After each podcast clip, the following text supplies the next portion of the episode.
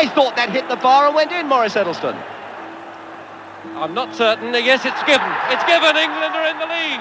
Vor 56 Jahren ist beim WM-Finale Deutschland gegen England im Londoner Wembley-Stadion das wohl berühmteste Nichttor der Fußballgeschichte gefallen, das sogenannte Wembley Goal, bis heute unvergessen unter Fußballfans. Und heute Abend steigt an selber Stelle wieder ein großes Finale zwischen den beiden Ländern und da schauen wir hier bei Was Jetzt gleich genauer drauf. Außerdem horchen wir in die Anti-Atom-Bewegung innerhalb der Grünen hinein und fragen uns, droht da bei einem Weiterbetrieb der deutschen AKWs möglicherweise ein Aufstand in der Partei? Es ist Sonntag, der 31. Juli. Ich bin Janis Karmesin und das hier sind die Kurzmeldungen. Guten Morgen, ich bin Christina Felschen. Nach dem Beschuss eines Gefangenenlagers im Donetsk mit vielen Toten und Verletzten hat Russland Experten der UN und des Roten Kreuzes eingeladen, die Umstände des Angriffs zu untersuchen. Russland und die Ukraine machen sich gegenseitig für den Angriff verantwortlich, bei dem nach russischen Angaben 53 ukrainische Gefangene getötet und viele weitere verletzt wurden. Der ukrainische Präsident Volodymyr Zelensky hat die Bevölkerung der umkämpften östlichen Region Donetsk zur Flucht aufgerufen. Russland terrorisiere die Zivilbevölkerung, sagte Zelensky zur Begründung. Außerdem seien die Gasleitungen durch den Krieg zerstört. Anhänger des einflussreichen schiitischen Geistlichen Muqtada al-Sadr haben erneut das irakische Parlament gestürmt. Mindestens 125 Menschen wurden nach offiziellen Angaben verletzt. Sie wollen verhindern, dass Rivalen die neue Regierung bilden. In Deutschland gilt ab heute eine generelle Masernimpfpflicht für alle Kinder und alle Beschäftigten in Schulen und Kitas sowie in Flüchtlingsunterkünften, Arztpraxen und Krankenhäusern. Die Impfpflicht ist schon 2019 beschlossen worden. Bislang galt allerdings noch eine Übergangsfrist. Redaktionsschluss für diesen Podcast ist 5 Uhr.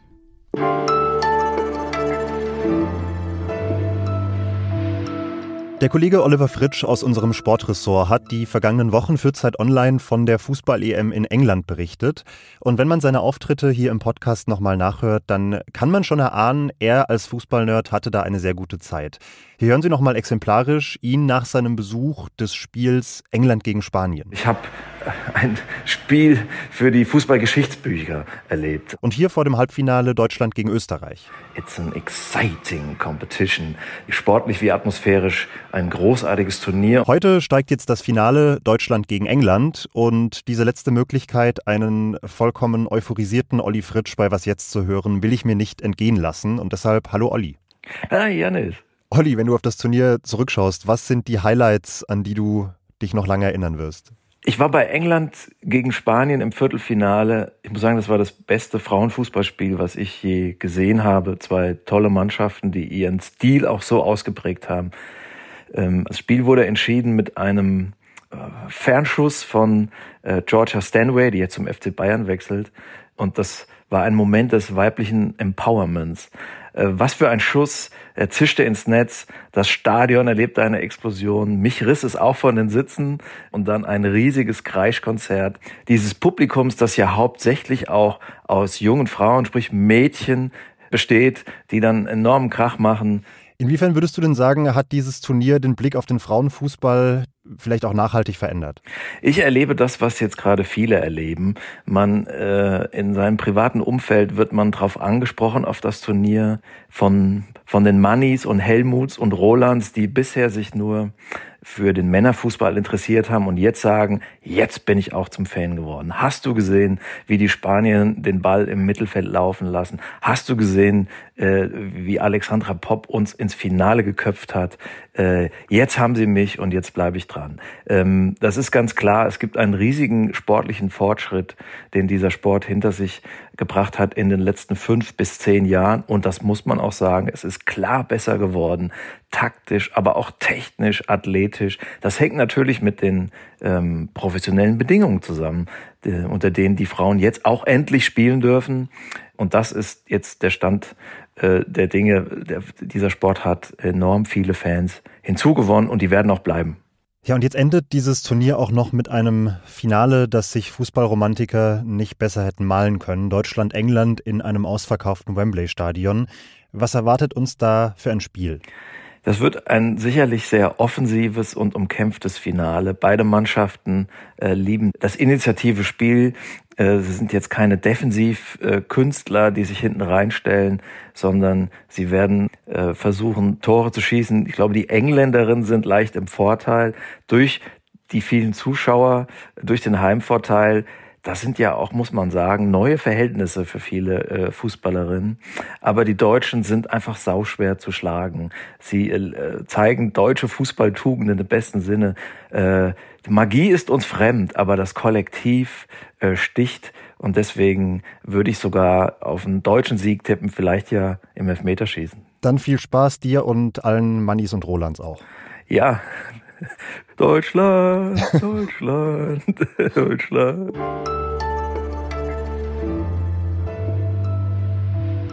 Alles außer Putzen. Wir wollen mit dieser Rubrik hier erreichen, dass Sie sich Ihre Wochenenden so schön wie möglich machen. Und ich kann Ihnen versprechen, der folgende Plan ist wirklich bombensicher. Sie kaufen sich ab Frankfurt oder oder ab Berlin ein Zugticket für einen Schnellzug der polnischen Bahn. Die Strecke ist völlig egal. Sie steigen nämlich direkt in den Speisewagen ein und dann tauchen sie ab in eine Welt, die allen Deutsche Bahn Bordbistro Geschädigten wie ein Paralleluniversum vorkommen wird. Sie setzen sich einfach und sie bleiben bis zum Ende der Fahrt sitzen. Sie bestellen sich zum Frühstück das frische Rührei, etwas später die Pirogi Ruski mit in Butter geschwenkten Zwiebeln und später dann noch ein Stück Kuchen zum Kaffee und ja, was soll ich sagen, es ist himmlisch.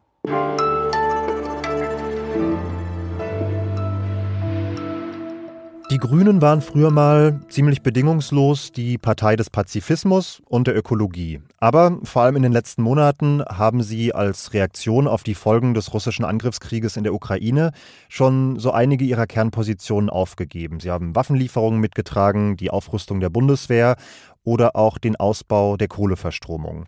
Und jetzt steht mitten in der Energiekrise auch noch das traditionelle Nein zu Atomkraft in Frage.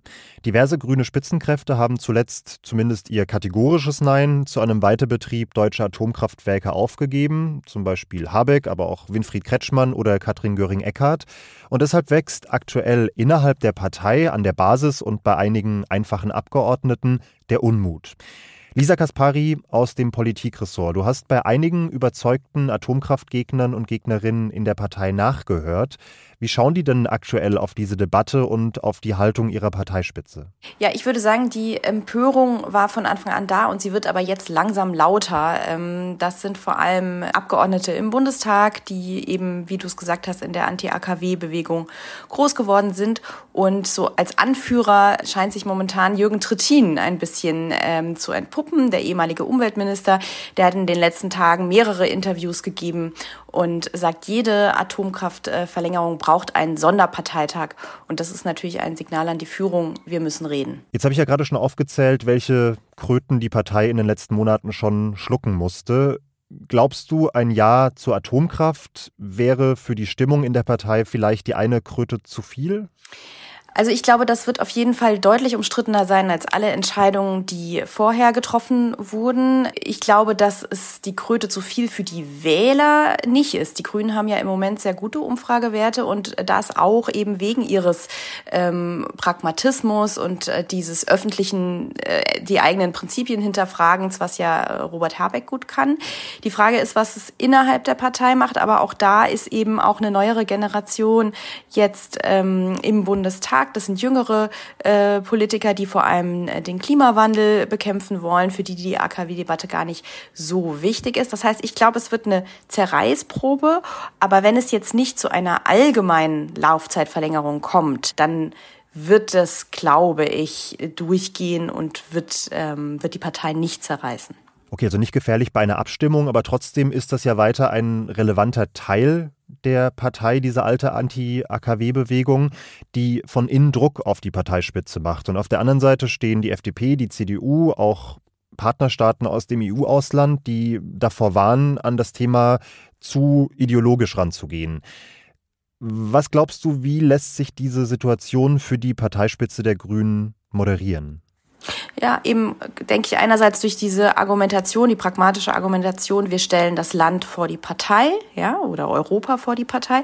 Und was ja auch schon passiert ist, dass mit dem Finger eben zurückgezeigt wird in Deutschland auf Bayern, dass jeder Grüne im Moment sagt, ja, die Bayern haben es ja nicht hingekriegt mit ihrem Windkraft- und Leitungsausbau und deswegen äh, muss dort vielleicht ein AKW länger laufen. Ähm, ich denke, wirklich entscheidend wird, wie sehr wird der Atomkonsens aufgebrochen, ja. Ich denke, ein Streckbetrieb von ISA 2 in Bayern, das ist eingepreist bei führenden Grünen, das ist verschmerzbar. Ähm, was aber glaube ich nicht funktionieren wird, ist das, was Union und FDP fordern, also gleich alle Atomkraftwerke um vier Jahre zu verlängern. Dazu wird es nicht kommen. Erstmal will die Parteispitze der Grünen ja sowieso die Ergebnisse eines weiteren Stresstests für die Atomkraftwerke abwarten und hat sich damit natürlich auch ein bisschen Zeit gekauft, um diese Konflikte zu lösen. Danke dir erstmal, Lisa, für diese Einblicke. Gerne. Und damit verabschiede ich mich auch für heute. Lassen Sie Ihren Gedanken freien Lauf unter wasjetzt.zeit.de und machen Sie sich einen schönen Sonntag. Ich bin Janis Karmesin und sage bis bald.